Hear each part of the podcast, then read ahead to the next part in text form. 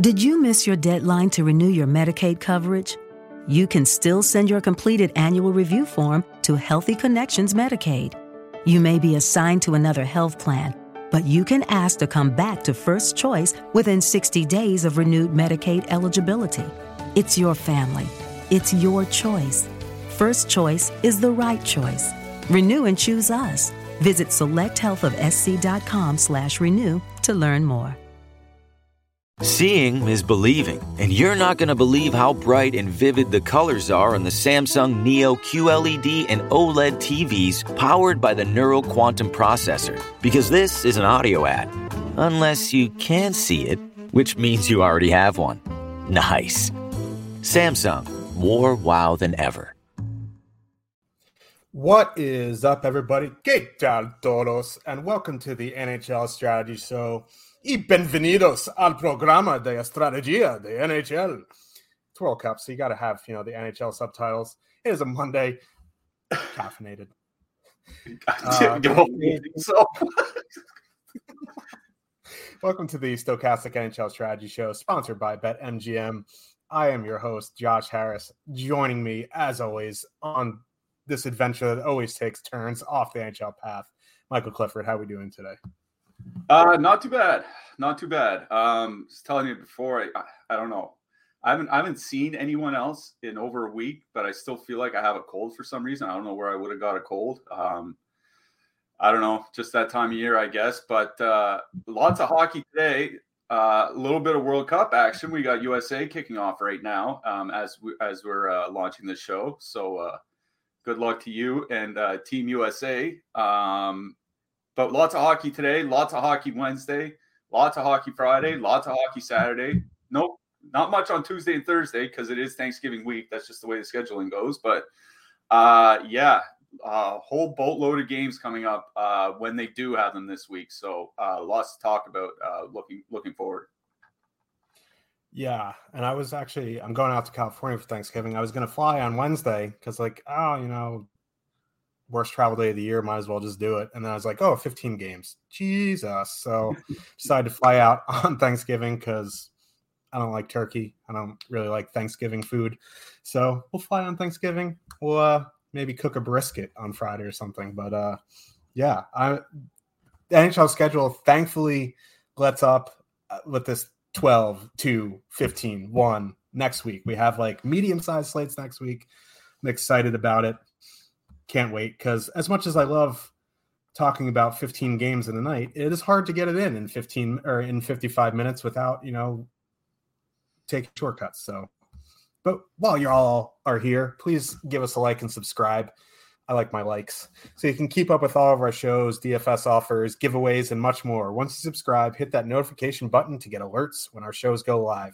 If you're here, you probably already know that. If you're listening on your way home from work after the show, this is to you do that, you know, you get a nice little message.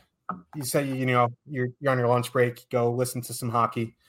We're also available in podcast form of the platform of your choice. Help us out by leaving a five star review. Helps these shows stay free, which is uh, always good. Everyone loves some free stuff. So let's uh, hop into this 10 gamer here. Interesting uh, slate here. There's nothing like, there isn't really a massive chalk spot I would I would say like there are some spots that kind of stick out, but looking through the ownership, there isn't anything where you go, well, that ownership is so high that I think that I think I have to fade it, which is nice for a bigger slate. There's obviously some lines with double digit ownership that we'll get to, but a lot of the spots that I like don't have too much ownership outside of maybe one spot. And of course, it's a late night hammer. We talked about it in the uh, in the chat how miserable our lives are on late nights with these West Coast games, but we'll get to that when we get to that. Let's hop into this first game. We have the Boston Bruins with a three total heading into Tampa Bay. The Lightning uh, also have a three total. Linus Ullmark confirmed, Andre Vasilevskiy probable. Jake DeBrusk sticking on that top line. They switched up those lines on Saturday. Pastrnak down that second line with Pavel Zacha and David Krejci. Status quo for the Lightning means Taylor Hall's down the third line with Charlie Coyle. This is a tough five on five matchup for these these top six of both sides. Uh, and that's why you're not seeing too much ownership here. You are getting a little bit more ownership on Tampa one because usually Tampa sends out Paul against top comp, which means Point Kucherov Hagel will avoid that Bergeron matchup here. Uh, I don't know if I'm going to really be prioritizing anything on either side in one to three lineups here, but I think, you know, getting into 20 max, getting into 150 max, I think there's stuff to like on both sides. Yeah, um, it is interesting seeing Pavel Zacha there on the second line instead of Taylor Hall. I like I didn't think they were really playing that poorly, but um, I guess there's something going on that the coach doesn't like. Um, it, it's funny you mentioned the matchups, like the Krejci Pastrnak line. It's not like they've been bad defensively. Um, you know, with Hall there, it was uh, about 2.0 expected goals against per 60 minutes. Um, with Zacha there, um, maybe it gets a little bit worse, but um, Zacha and Krejci were still, um, you know, well below average uh, by expected goals against in their limited minutes together this year. They haven't played a ton together. So, uh, like, I, I think they're just both pretty tough matchups for both Tampa lines here. So, um, I think that's why you're seeing a fairly muted uh, implied goal totals on both sides here.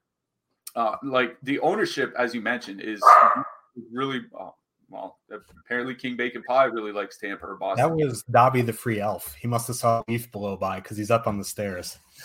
gotcha. Um, because yeah, there isn't much ownership here. Uh, four uh, percent on the top Tampa line, uh, about one percent, two percent on the top Boston line.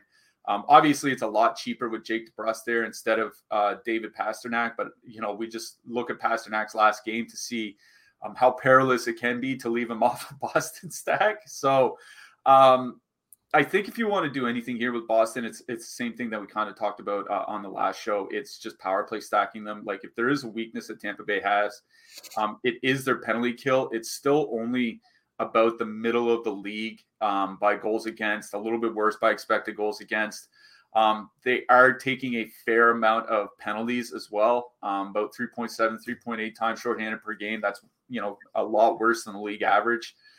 Um, so I, I think you want to go probably go back to the Boston uh, power play guys, including Charlie McAvoy. So uh, I think you can mess around with any of those four forwards: Marchand, Bergeron, um, DeBrusk, Pastrnak. Um, that would be the way that I would attack it here. But I'm with you. I think this is a game where I, I if I have anything from this game, it would be one-offing players. It'd be a one-off David Pastrnak, maybe a, a solo Charlie McAvoy, uh, maybe a one-off Kucherov or something like that. Um, but I, I, don't think I'm going to have much from the Tampa Bay side here. Uh, Boston's penalty kill is just super elite. Um, that's where Tampa not has hasn't really been making a lot of hay, but that's where they can be very dangerous. They haven't really been that good with Mikhail Sergachev running the top power play. You know, I kind of wonder how much longer that's going to last. Um, so I like probably nothing for me from the Tampa Bay side. If if anything on uh, the Boston side, it, it, would be like a one-off David Pastrnak, a one-off Charlie McAvoy. I think he can even do like a duo like Marchand Bergeron or something like that if you want. But uh, I, I, don't think like I think I'm going to be going single entry here tonight. I don't think there's uh, a full line that I'm going to stack on either side here. Yeah, I like the Charlie McAvoy call. Let's get to that blue line. He's only 5,700. He's coming off a, a four assist game where he also had the shot bonus. I think he had seven shots on goal. He was firing the puck. It was nice to see. He's for that price, I think, you know, he's fine to one off if you're in that range. Other than that, you know, not much there really. And on on the Tampa side, there's just, you know, just nothing that that really jumps off the page.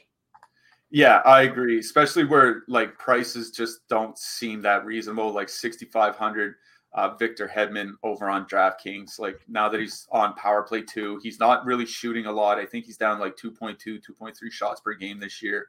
Um, that's a pretty big problem. So, uh, yeah, I do like McAvoy. I think Brandon Carlo uh, could be fine over on DraftKings.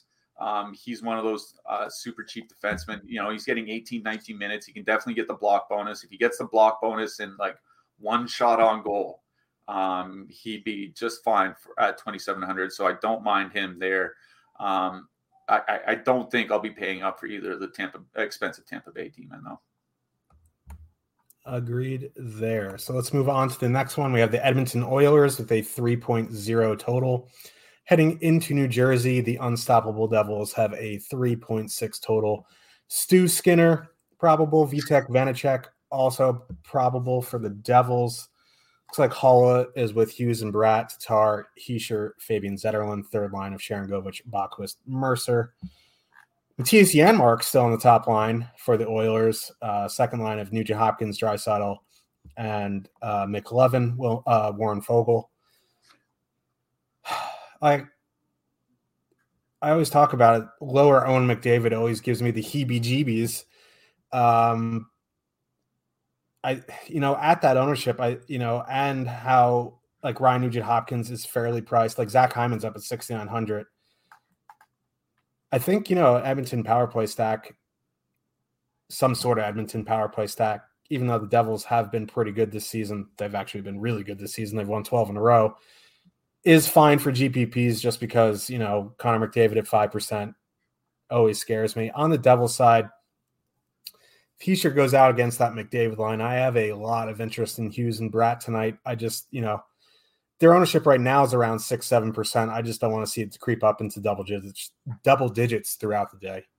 Yeah, I I do want to start on the Edmonton side here. Uh, like I don't think that second line doesn't look very good to me with Draisaitl uh, and Nugent Hopkins and, and Warren Foegele. Um, whenever Foegele uh, and Draisaitl have played together over the last you know I guess a couple seasons, but I would say since Jay Woodcroft took over in February of last year, took over uh, as coach.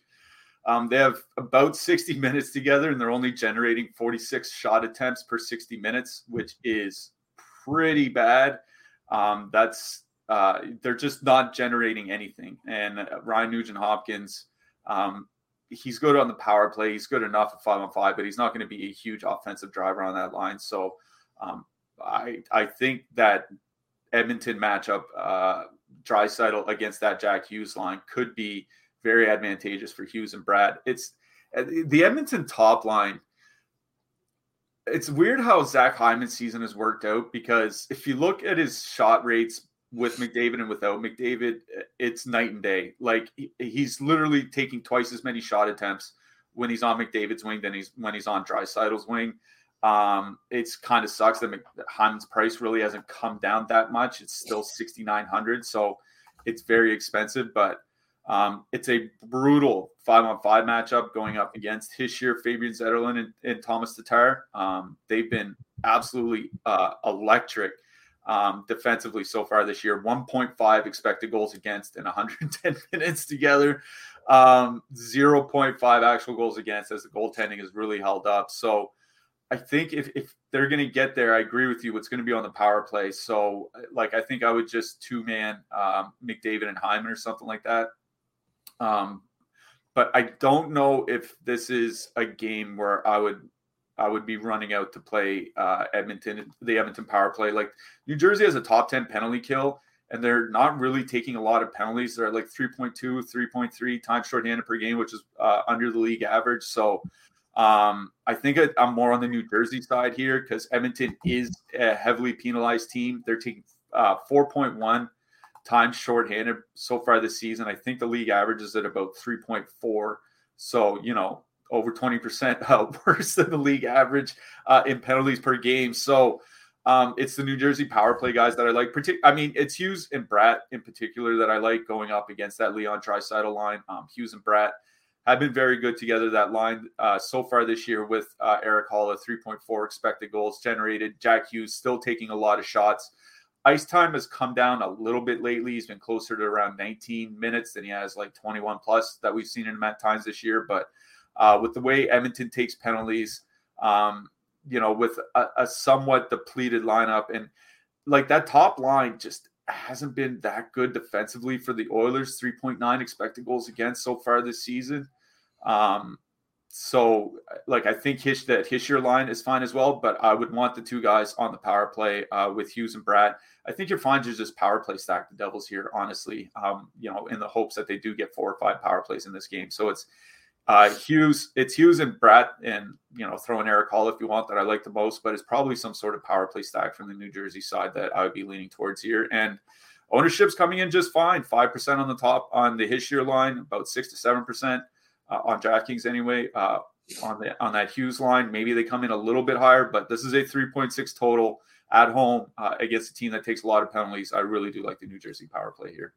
Yeah, and I think that ownership may come in fairly accurate because at times when Hughes and Bratt have been really popular, Hughes was in like the low sixes, Bratt was in the high fours, low fives. They are a bit pricey, so you know maybe they stay where they're at. And let's move to that blue line. Dougie Hamilton, 7K, I think is one of my favorite plays on the blue line tonight, especially if, you know, Edmonton does live up to their penalized self and the Devils do get four or five power plays. So Dougie Hamilton, interesting.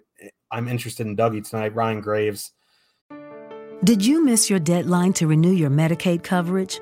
You can still send your completed annual review form to Healthy Connections Medicaid you may be assigned to another health plan, but you can ask to come back to First Choice within 60 days of renewed Medicaid eligibility. It's your family. It's your choice. First Choice is the right choice. Renew and choose us. Visit selecthealthofsc.com slash renew to learn more. As well at 3400 his price seems just to not move. He like just goes from 31 to 34 to 30 like he's always in that 31 to 34 range and it's perfectly fine. On the edmonton side probably just evan bouchard maybe cody ceci if you want some shot blocks. Yeah cody ceci was kind of the guy i was thinking of because this feels like a game where he might have to block a lot of shots. Like new jersey i think they're still first in the league in, in shot attempts generated per 60 minutes. So Ceci at 3,600, he definitely could get this, the, the block bonus. Obviously, you want more from him for 3,600, but uh, it seems like he probably has a good blocks floor uh, for this game. I'll mention Damon Severson. Um, he's not getting a lot of ice time, like 17, 18 minutes or whatever, but he's all the way down to 2,500.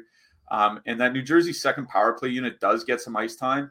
Um, so 2,500 running the second power play against a team that could take a lot of penalties. I think Severson's one of the min punts that I like today.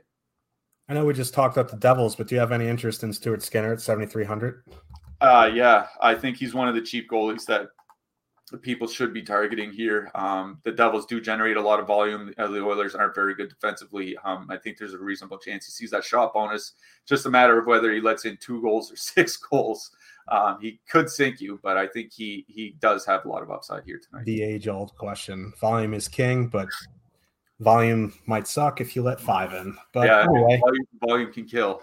Yeah. by the same token. Double edged sword. Let's move on to the next one. Let's see how the Flames can screw this one up. Calgary Flames, 3.5 total. Heading into Philadelphia, the Flyers have a 2.5 total. Jacob Markstrom confirmed. Carter Hart also confirmed. Travis Konecny still out. There's some other injuries as well. Um, Flyers going with the top line of Joel Farabee, Morgan Frost, Owen Tippett. Second line of Kevin Hayes, Noah Cates, Zach McEwen. Quite the top six there. Ruzicka still on the top line of Lindholm Toffoli, Dubé, Kadri Mangiapane, Huberdeau, Backlund, Coleman. Looking like all three Flames lines here are going to have some ownership. I'm not really sure where I would want to go here. I like I wanted to play Huberdeau Backlund, but like they're coming in at almost, if not more, ownership than Lindholm Toffoli. So I think Lindholm Toffoli would be my preferred option there. And on the flyer side, like I don't think I'm full stacking anything. I might, you know, end up one offing someone just because Markstrom hasn't been great and their price is okay, like a one off Morgan Frost or an Owen Tippett or a Noah Cates because uh, he's on the top power play at 2,900. What are you seeing? Yeah, um, yeah. Noah, Noah Cates was the one guy that st- stood out. Uh, Owen Tippett, he's been shooting a lot lately, so yeah, like he was, in, he's definitely another guy I would want off as well. But yeah, I, I, agree with you. There's not a line on the flyer side that I'm stacking. Um, on the flame side, it would I would probably just go right back to that Ruzicka, Lindholm, Toffoli line. Um, you know, Morgan Frost, Joel Farabee, Owen Tippett top line. Like whether or not they actually get uh, top line matchups, I don't think it matters. Like whether it's Farabee and Frost or whether it's Hayes and Cates, like I don't think the matchup really matters that much for the Calgary top line. Uh, and that top line has been very good. Um, you know, 4.6 expected goals generated. It's still just 55 minutes played, but they've been dom- like dominating the shot attempt differentials as well. Like that top line has just been very, very good since Adam Ruzicka um, got added. They're not getting a lot of ice time. Um, probably around 14, 15 minutes. Maybe you'll get Lindholm up around 19 and then to Foley somewhere in between that. But it's kind of the case for every Calgary line, right? Like I, I was looking over their last three games. Michael Backlund Elias Lindholm, both around the 19 minute mark. Uh, Backlund a little bit more. Um, and then Huberdeau Toffoli, Kadri, you know, 16 to 18. And then the rest of the guys like 12 to 14. Like they're really just playing their centers a lot. And then, you know, just kind of, you know, the top three centers, anyways. And then just floating the wingers through. Um, I think that's why you're seeing such heavy ownership on Huberdeau, Backlund, and Coleman. Like Backlund's leading them in ice time amongst their forwards in the last three games, and he's, you know, quote the third line center. So I think I would probably just want to get away from the ownership, get the power play guys, go Lindholm Toffoli, add Ruzicka if you want. I think Ruzicka's fine to leave off for now. Um, he's shooting 33% or something like that. Like eventually he's got to just you know take a Shane Pinto and, and go a few games without a goal here. So um, I think it's Lindholm Toffoli, and then you know if you want to add in Huberdeau because he's reasonably cheap, I think that's fine. Rasmus Andersson on the blue line, you can do that as well.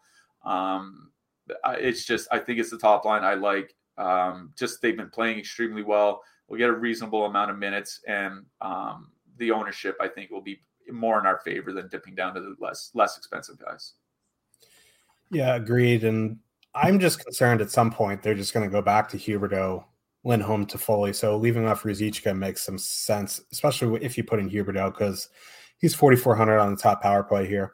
Let's move to the blue line. Rasmus Andersson running the top power play at 5K is fine, I guess. Noah Hanifin, 4,900. He's the peripherals guy. Like Mackenzie Weegar, 4,100 interests me as well on the flyer side is probably Sanheim for me. And that's probably it. I, I guess like Tony DeAngelo is fine. I just I don't know.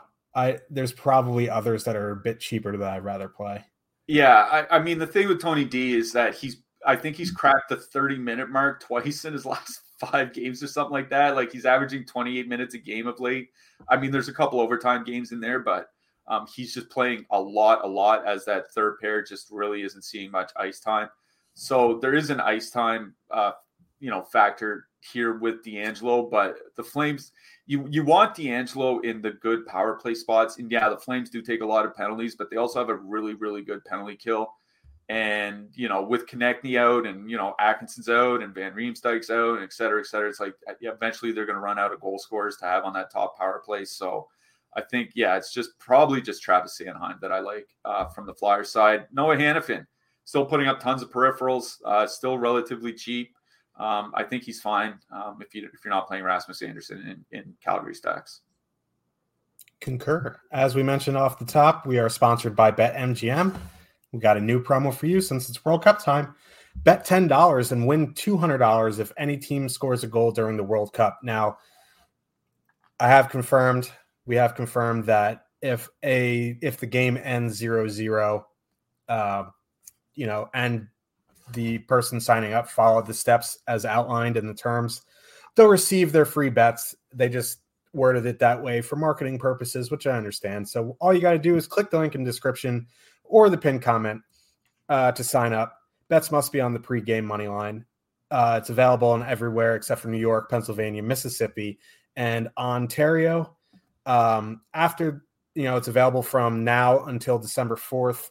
After the two week period is up, the offer will be only available in Kansas, Illinois, and Louisiana. So it's easy enough. Sign up, bet $10, get $200 in free bets if any team scores a goal or the game ends 0 0. Got to be pre-game money line.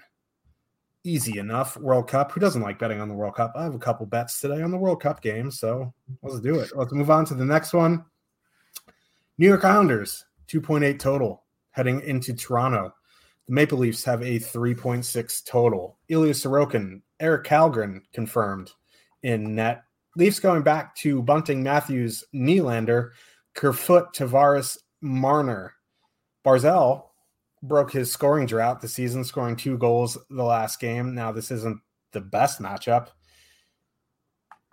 I just like the Leafs top line not getting extreme ownership for them. I just don't like the way that these lines are constituted. Like Marner with Tavares, not good historically. Matthews with Nylander, not great historically.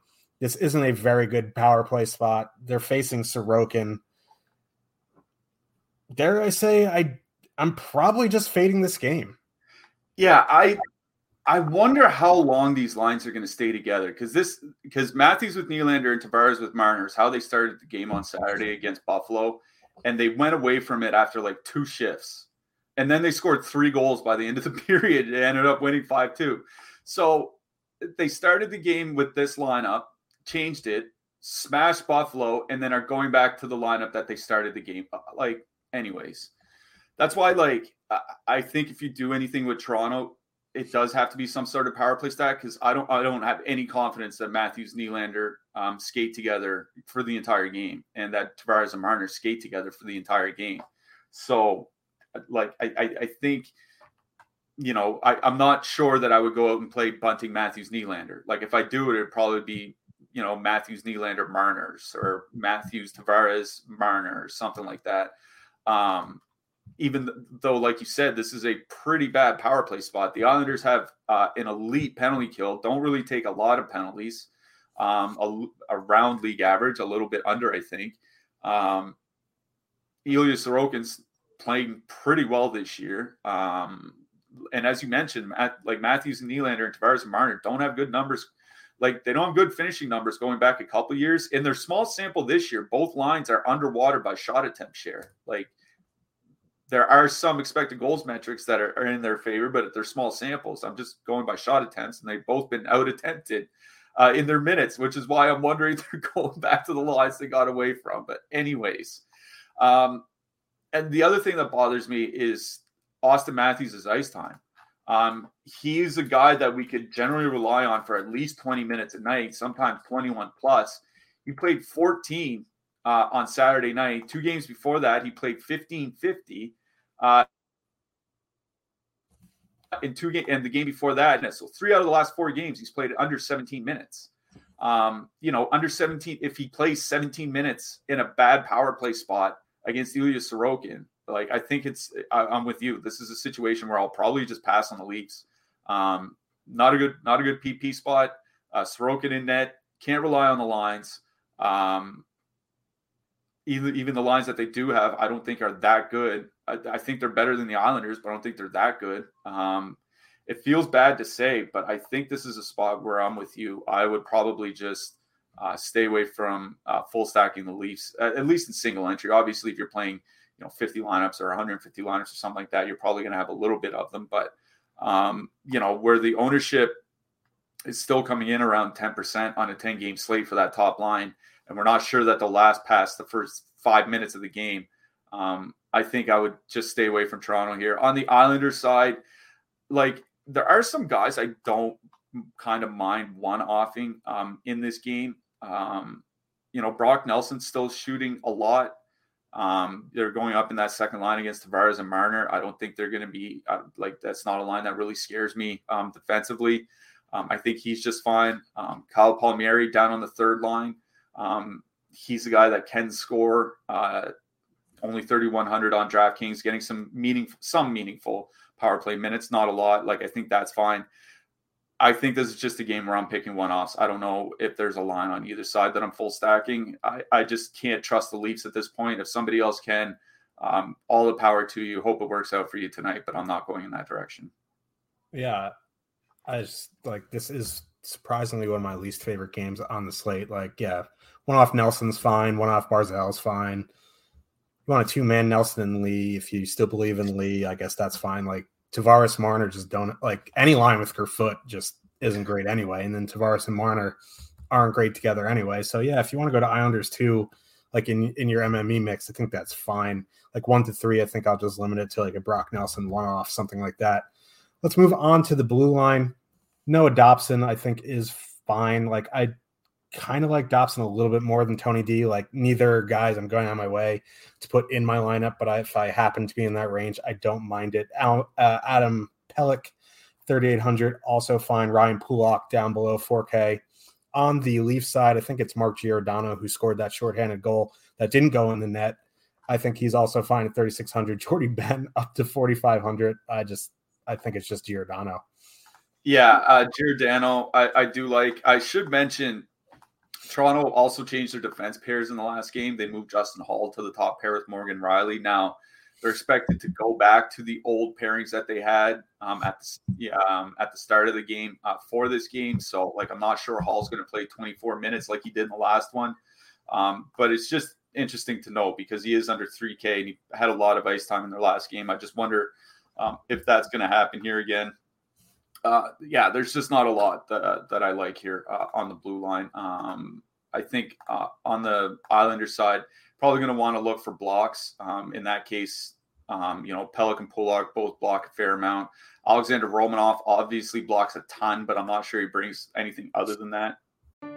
Did you miss your deadline to renew your Medicaid coverage? You can still send your completed annual review form to Healthy Connections Medicaid. You may be assigned to another health plan, but you can ask to come back to First Choice within 60 days of renewed Medicaid eligibility. It's your family. It's your choice. First Choice is the right choice.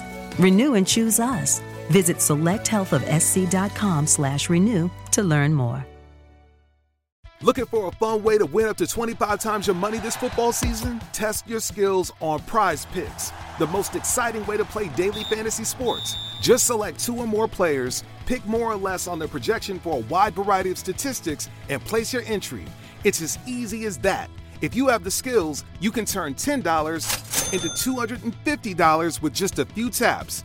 Easy gameplay, quick withdrawals, and an enormous selection of players and stat options are what make Prize Picks the number one daily fantasy sports app. Ready to test your skills? Join the Prize Picks community of more than 7 million football fans who have already signed up. Right now, Prize Picks will match your first deposit up to $100. Just visit prizepicks.com slash get100 and use code GET100. That's code GET100 at prizepicks.com slash GET100 for a first deposit match up to $100. Prize Picks, daily fantasy sports made easy. He's probably in that Cody Ceci category where there's a, I think there's a good chance he hits the block bonus, but I'm just not sure that he gets a lot more than that. And that 3,700, I think it's a little bit too expensive. I agree there. Let's move on to a uh, interesting game here in Canada, where I thought there wasn't an airport for a few years, but it was a joke. The Carolina Hurricanes with a 3.3 total heading into Winnipeg. The Jets have a 2.6 total. Pyotr Kochetkov is probable for the Hurricanes. Big save Dave, Dave Rittich in net for Winnipeg, which is interesting that it's not Hellebuyck. I know I, I know I say Hellebuyck wrong, but it just feels good off the tongue. Sam Gagner still on the top line with Scheifele and Connor, Cole Perfetti, Pierre-Luc Dubois, Blake Wheeler on that second line. Stefan the Nose is still up on the top line with Aho, ne- uh, Necas, Svechnikov, Kotkaniemi, Jarvis. I, at some point, I feel like the Hurricanes are going to trade for Bo Horvat and just move Kotkaniemi down. Um, as it is, like – I don't know if I'm full stacking anything on the Carolina side. I prefer the Carolina side here, especially now that it's Rittich and net. I just I don't know if I want to full stack. I probably just take bits and pieces from the power play and call it a day. Yeah, I'll I'm gonna say I'm, I'm out on the Jets here uh, for a couple reasons. Um, one one thing we talk about often with Winnipeg is that they send out that uh, Connor Scheifele and Gagne line uh, against the opposing third line. Um, sometimes, you know, they'll, they'll, be out against, you know, all the lines at some point, but most of the time they're out uh, against opposing third lines. Um, they do that to try to give them better matchups. Unfortunately, when you play the Carolina Hurricanes and you go out against the third line, that means you're facing Jordan Staal and uh, Jesper Fast. And for I don't know since Fast has been there, they've been one of the best uh, shutdown lines in the league. Like it's just an absolutely brutal matchup for that Winnipeg top line. Um, and Carolina's penalty kill not as good as it was last year, but still good. Um, I think you know I think you're perfectly fine to stay away from that Winnipeg top line. The Winnipeg second line, I think Winnipeg two is kind of playable here. Um, Carolina's second line doesn't really scare me uh, defensively they just don't have a sample that we can really uh, uh, go off of. And that's kind of a problem here because in their small sample, Carolina two does have pretty good defensive numbers. I'm just kind of surprised by that. Um, but historically, yes, Barry Kotkaniemi and Seth Jarvis just haven't played well together. Um, that's kind of one of the reasons why I don't mind Winnipeg two here. Like if I were to stack anything, it would probably be like a two man of like Dubois and Wheeler or something like that because Cole is just not shooting the puck, uh, and that's a real problem uh, for his fantasy value. So I think if anything on the Winnipeg side, it's a two man of Dubois and Wheeler. But honestly, there's just not a lot I like there. On the Carolina side the top line's been pretty good. Uh, not really a big sample to work with, which is a problem. Um, but they have been generating a lot of offense in their limited minutes together. Um, you get you do get Aho and Necas both uh, on the top um, power play unit together as well. But Winnipeg's penalty kill has been improving uh, since the start of the season, um, and it's just been pretty good on the season as a whole. Only 4.6 expected go- or actual goals against per 60 minutes this year. Um, that's right in line with. It's pretty close to that Islanders team that we just talked about and how bad of a power play matchup it was for the Leafs. So um, I don't think it's really a good power play, power play matchup for either side here. So um, I think if anything on the Carolina side, again, it would be kind of one-offing uh, players. Um, I think a one-off Sebastian Aho is just fine. I think a one-off uh, Andrei Svechnikov is just fine.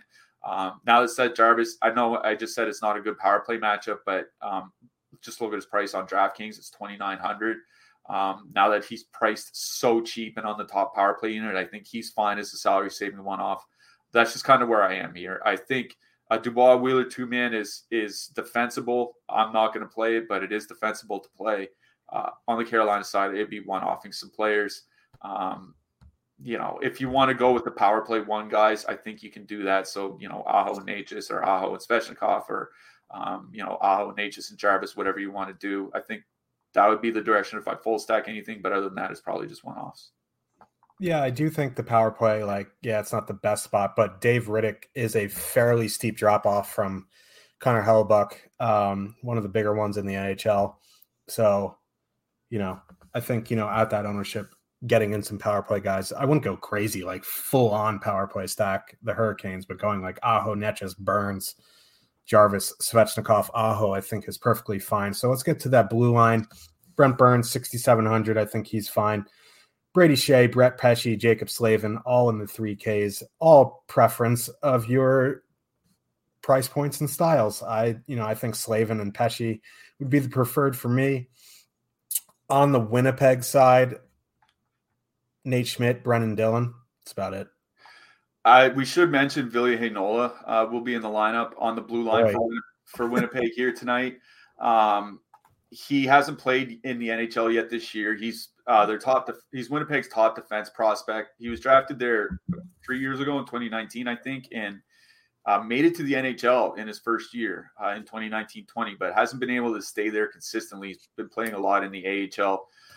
2500 i mean I, I, think he's definitely playable uh, at a mince if you know if you need a $2500 defenseman uh, on draftkings here tonight. I just don't know how much ice time he's going to get. Like i think he, he genuinely might be around 13 or 14 minutes and that's a problem but just want to mention him. I think my favorite uh, play in this game is brett pesce at 3300 for sure. So let's get to the next game where we do have a pretty chalky line here Anaheim Ducks with a 2.6 total, staying in St. Louis. I guess they played St. Louis the other night and they're still there. Jordan Binnington confirmed, John Gibson confirmed. Here's the issue Tarasenko's out, Kyrou's still on the top line. They're fully correlated. And on DraftKings, they're 13,500. And they broke the slate on Saturday. So,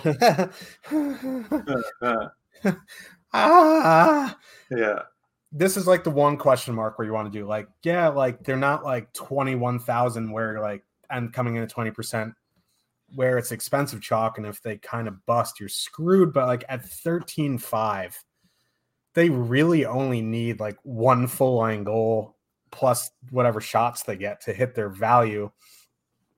They're coming in, you know, 13, 14%. On the duck side, the Ducks. Okay, so Mason McTavish started the line on the sec on the second line with Vatrano and Strome. Then he got moved down fairly quickly because they were getting absolutely run over by the Thomas Buchnevich line. He got moved down to the fourth line and still had the Ducks in in time on ice for their wingers. I don't know what they're doing there, but McTavish did play over 18 minutes. I don't know where he'll be tonight, probably on the fourth line. Uh, Ducks top line would probably be where I go on the Ducks, but the big question in this game is what are you doing with the Thomas line? Yeah, uh, that's a pretty good question because I think there's a pretty good chance they come in as the highest owned line on the slate tonight, even with cheap Nashville lines at home to Arizona that we're going to get to uh, in the next game. Um, you know that line is perfectly correlated on the power play, uh, and they have been good together. And Anaheim's penalty kill is pretty bad. Um, I I think they're fine to play. Um, I know we have them as one of the biggest negative leverage spots uh, here on the slate, but I mean they have been playing some more minutes. Like I'm pretty sure Pavel Buchnevich has been around 19 to 20 minutes uh, of late, which is a lot more than he was playing earlier in the season. Um, you know, Jordan Kyrou, he's starting the the assists are starting to pile up. That was one thing about him earlier in the season. He he went a, like eight, nine, ten games or something without an assist or something like that. That's the you know that luck is is starting to turn around. Um, the problem is it's like St. Louis doesn't really draw a lot of power plays. Uh, I think it's they're at 2.7 per game so far this year, which is considerably worse than league average. Um, it's just that the Anaheim penalty kill is just so bad. Like, and it's a good matchup. Like they're going to get that Strome Vatrano uh, line uh, as an in-game matchup. Um, you know that Anaheim second line, 3.3 expected goals against so far this year. And they just got ran over on Saturday. Yeah, um, and uh, like I'm, i think they're they're going to move Jakob. They could have Jakob Silfverberg there to start the game. I don't know if that's going to help them really. Um, they could. He has been good defensively at times in his career. Um, has kind of fallen off of late. I, I, like I think St. Louis. I think that Thomas Tarasenko or Thomas Tarasenko Thomas Kyrou Buchnevich line is, is perfectly fine. Like I, I know they're they are going to come in with a lot of ownership, but they are in one of the best spots on the slate. I, I think if you want to fade them because I think they could come in close to twenty percent here, um, I think you're perfectly fine to fade them. Um, it's just it is you know arguably as good a spot as it is against Arizona, maybe even better um, considering how bad that Ducks penalty kill really has been this year. So I, I do like the line. Um, they are uh, going to come in heavily owned because they're so cheap and such a good spot. But I, I, think even still, you're just perfectly fine to play them and going right back to that well. Um, if you want to go to the to that Ryan O'Reilly line instead, I think you can do that. Um, they're not really going to come in like they're not going to come in super high owned, especially with Josh Leivo there. Uh, I think you're going to have people have Levo leave uh, left off that line. Uh, sorry. Um, so I think you can three man stack that if you want to get away from what should be a pretty high owned St. Louis line. But there's no argument that that's Thomas uh, Buchnevich's line. It's just in such a good spot with such a good price that it, they're really hard to ignore. So I, I, I haven't made a firm decision either way yet, but if somebody wants to play them, like I, I can't say no. Like this isn't the Columbus Blue Jackets, right? This is actually like a pretty good line um, at home in a pretty good spot at all strengths. So yeah, I do like them here. On the as far as the Anaheim top line goes, like I think they're fine to play, but Brandon Saad and Ryan O'Reilly have really started to play a lot better defensively of late. Um, St. Louis really doesn't take a lot of penalties. Um, I think they're the lowest in the league for time shorthanded per game at 2.3. So even though they have a bad penalty kill, they might only be on the penalty kill like twice in this game because Anaheim doesn't really draw a lot of penalties either. Um, I think Anaheim top line is fine. Um, I'm not sure if I would if I say like they're uh, like a sneaky contrarian stack or anything like that. It is a tough spot against Ryan O'Reilly, but uh, if you're playing a bunch of lineups, I think Anaheim one is a line you definitely have to consider. Yeah, I agree. I like in one to three, I've been playing that Ducks top line a fair bit recently. I just don't know if I'm going to get there tonight. And just to add on to your point with St. Louis one, if you are on them and you are worried about ownership, like I think it's fine as long as there's plenty of ways to get different on this slate. Like if you're like we talk about it, ownership's not a tell all be all type of thing is just you know you kind of worry if you're going to be with you know 20% of the field on a big slate i just think there are plenty of ways to get different. Yeah, especially where they're so cheap, right? Like they, it just gives you so much roster flexibility everywhere else. Like you can go and play Roman Josi and still have a pretty good secondary line, or you could just go ahead and play Boston power play with David Pastrnak, or you know whatever you want to do. Like it gives you a lot of roster flexibility, and I I wouldn't worry about like the ownership so much, quote unquote. I would just worry that they come in considerably higher owned um, than they should be like their chance to be a top two stack here tonight. Um, yep. That's just kind of the problem. But if they hit, um, there's going to be a lot of people that have them. So if you don't, uh, it'll be an early night for you. Yeah. So let's move to the blue line now. The power play defenseman that correlates with that Thomas Tarasenko or Thomas Kyrou line is Torey Krug. Not a huge fan of his. His lat like he got there in the last game. That was his fourth double digit DraftKings points performance this season. Fourth. I don't think he's necessary if you want to add him in because he's 4,400 and that, you know, you get that whole four man power play stack there for 17 9. I think that's fine. But like, again, not necessary. Like, he's only had four double digit DraftKings points games this season. I think, you know, not too much on the Blues blue line. Cam Fowler fine at 3,700. As long, you know, he's on that top power play. He's been getting assists at that price. I think he's fine. Oh, by the way, Dmitry Kulikov combo meal on Saturday, just out of nowhere, but he's still 3,700. I think he's fine. Yeah, I think Cam Fowler probably be the guy because you know even if they don't get a lot of power plays, he is on that top power play unit, and the St. Louis penalty kill has been pretty bad. Um, I don't think there's going to be anything for me from the St. Louis side other than Krug because he is on that top power play unit. Um, Colton Parayko may be back tonight. They said he's a game time decision, and if he's back, like it's going to be fewer minutes for Mikkola, it's going to be fewer minutes for Faulk, et cetera, et cetera. So um, probably just Kruger, nothing for me on the on the blue side. Get access to our World Cup soccer package for the entire tournament for just $24.95. That's a savings of over 60% off the weekly price. Sign up now and take advantage of the full benefit of the month long package. What do you get? You get projections for every game for DraftKings and FanDuel, ownership projections for main slate contest, showdown projections for large game contest, premium player usage, premium Discord. I know nothing about soccer now. Used to be really into soccer. I just it's kind of fallen off. Recently, I was in the Discord this morning asking some questions, was able to build a lineup. And if you're already a platinum member, you'll have full, full access to them already. And if you want access to our projections and the Fantasy Cruncher add-on, there is a se- second link in there for $60 for the entire World Cup. Just click the link in the description, use promo code World Cup 2022. Let's move on to another crazy good spot.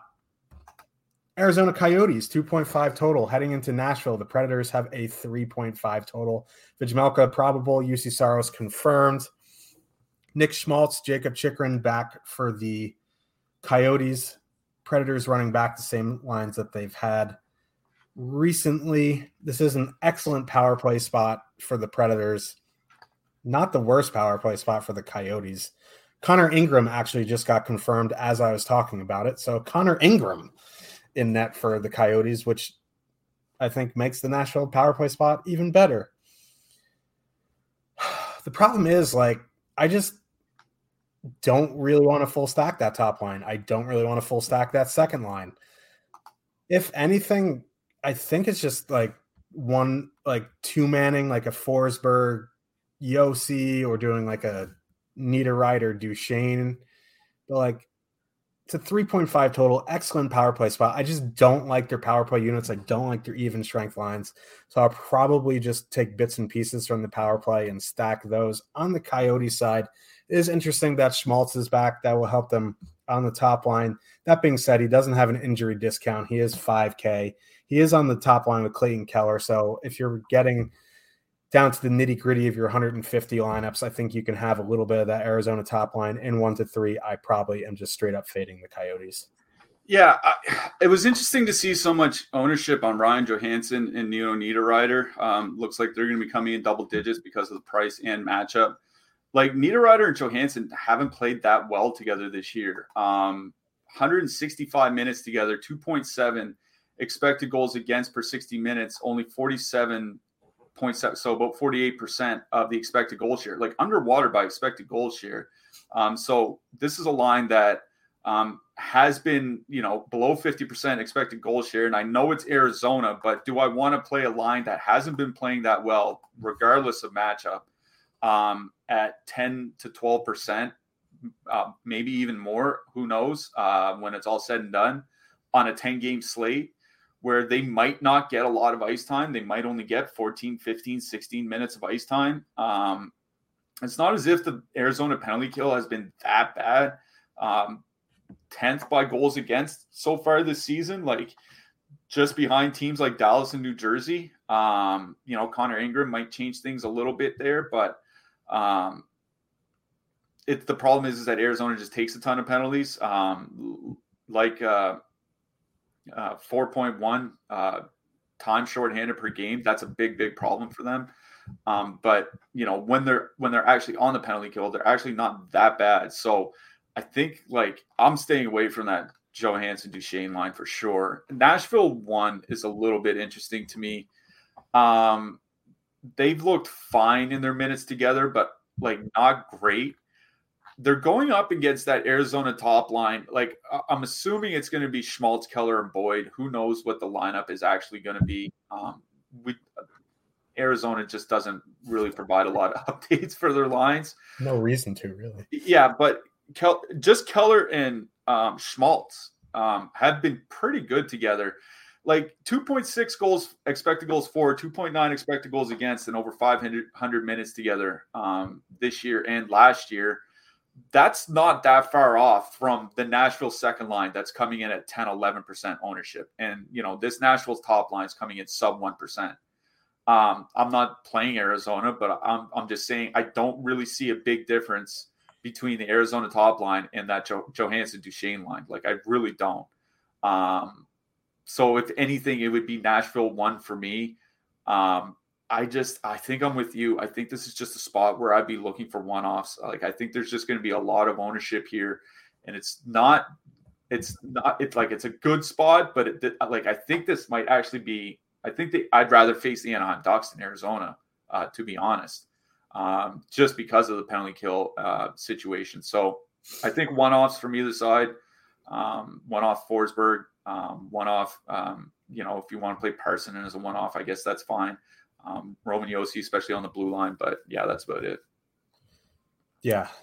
I, I'm not a huge fan of this game compared to the Blues as well. Like, Duchene was up on the top line, they're on the top power play, then it's a different discussion. But just the way the lines are, it's just it's not great. So let's move to the blue line. Jakob Chychrun back, no injury discount there as well, 6,300. I have to wait and see on him. It's really just going to be Josi or Ekholm for me, maybe Josh Brown.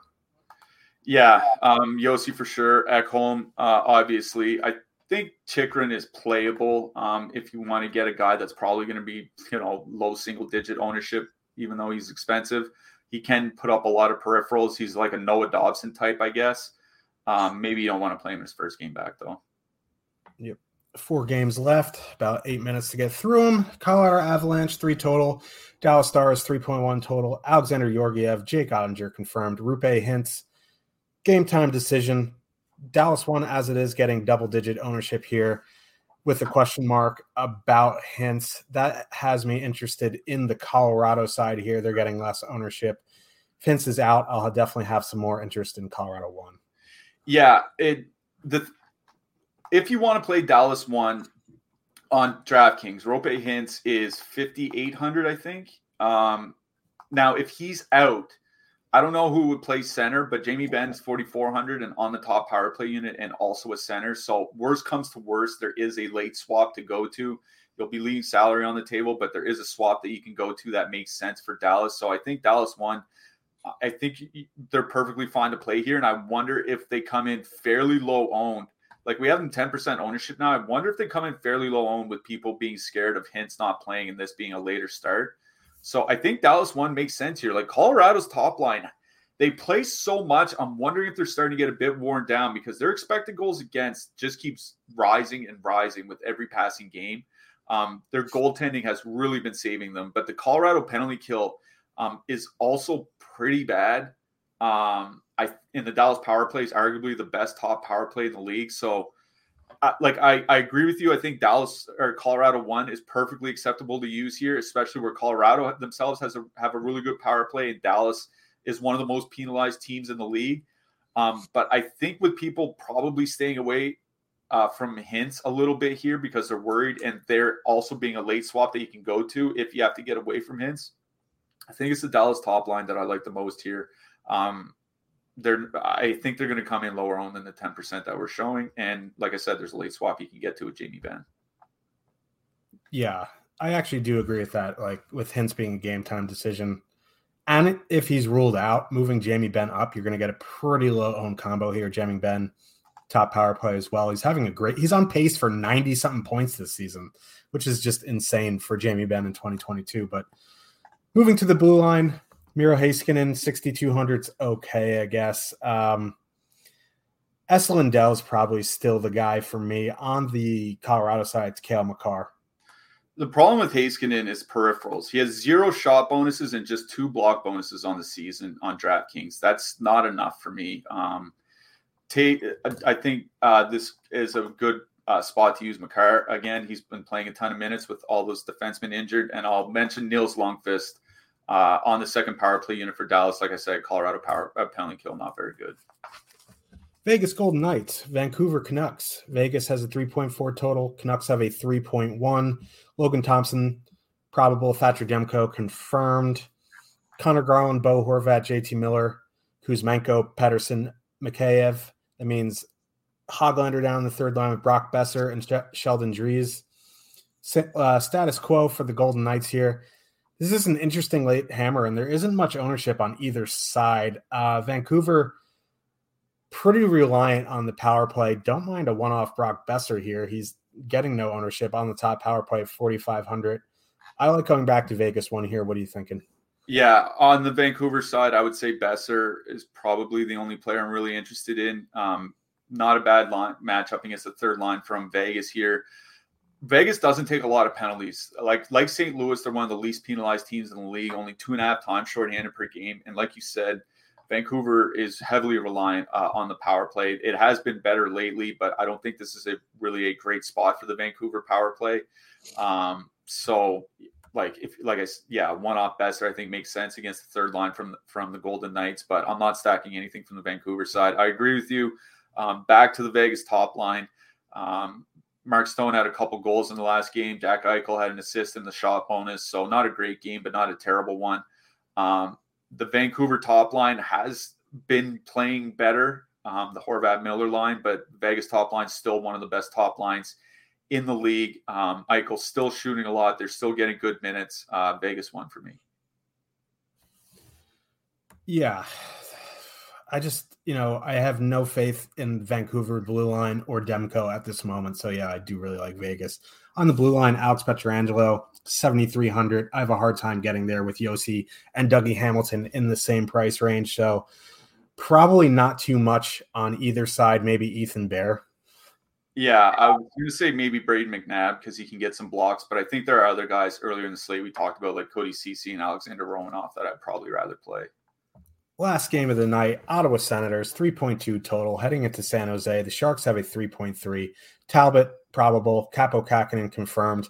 The only other line that rivals the St. Louis Blues top line in ownership is the San Jose top line.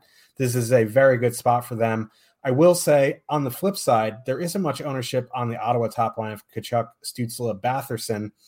Uh, don't mind them. Also, don't mind DeBrincat. Yeah, I I'll just mention San Jose two here because they have been playing reasonably well. Um, that Couture, Barabanov, Nieto line, 3.2 expected goals for per 60 minutes. Now they're only shooting 7%, so the actual goals haven't been there yet, but you get two of the three guys on the top power play unit. And Brassard and DeBrincat, their defensive numbers this year have been pretty bad. Um, they play very high event hockey, so I think you know a two man of Couture, Barabanov makes a lot of sense here. I I agree with you on the Ottawa top line. I think it's not that bad of a spot, especially where Kaapo Kähkönen is expected to start and not James Reimer. Um, I think Ottawa's top line is is one of those sneaky contrarian top lines um, that I would go to here tonight um, if you don't want to, you know, play the the much higher owned lines. Yep.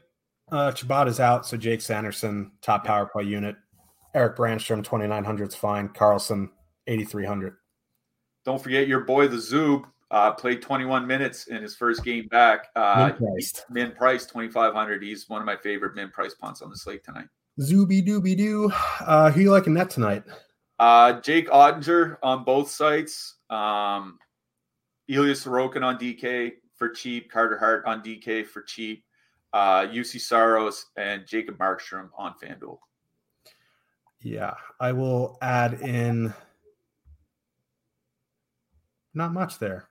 Stu Skinner. I will yeah, add. Yeah, that's a good one. Who you liking as your hat trick pick?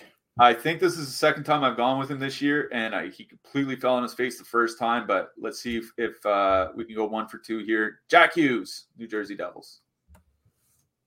I'm going to go uh, Jordan Kyrou, make it chalky.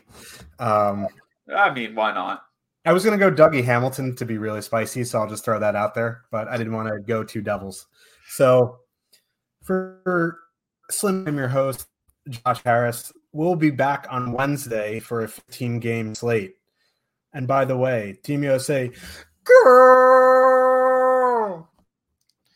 uh, Canada playing on Wednesday during the show. Good yeah, luck, everybody. Good luck tonight, everyone.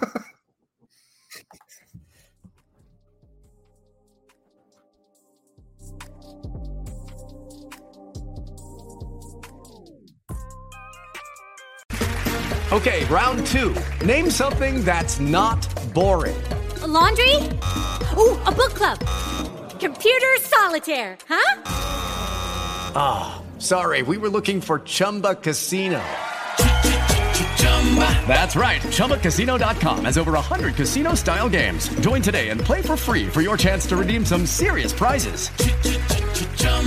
ChumbaCasino.com. No purchase necessary. Full prohibited by law. 18 plus terms and conditions apply. See website for details. Judy was boring. Hello. Then Judy discovered ChumbaCasino.com. It's my little escape. Now Judy's the life of the party. Oh, baby. Mama's bringing home the bacon. Whoa. Take it easy, Judy.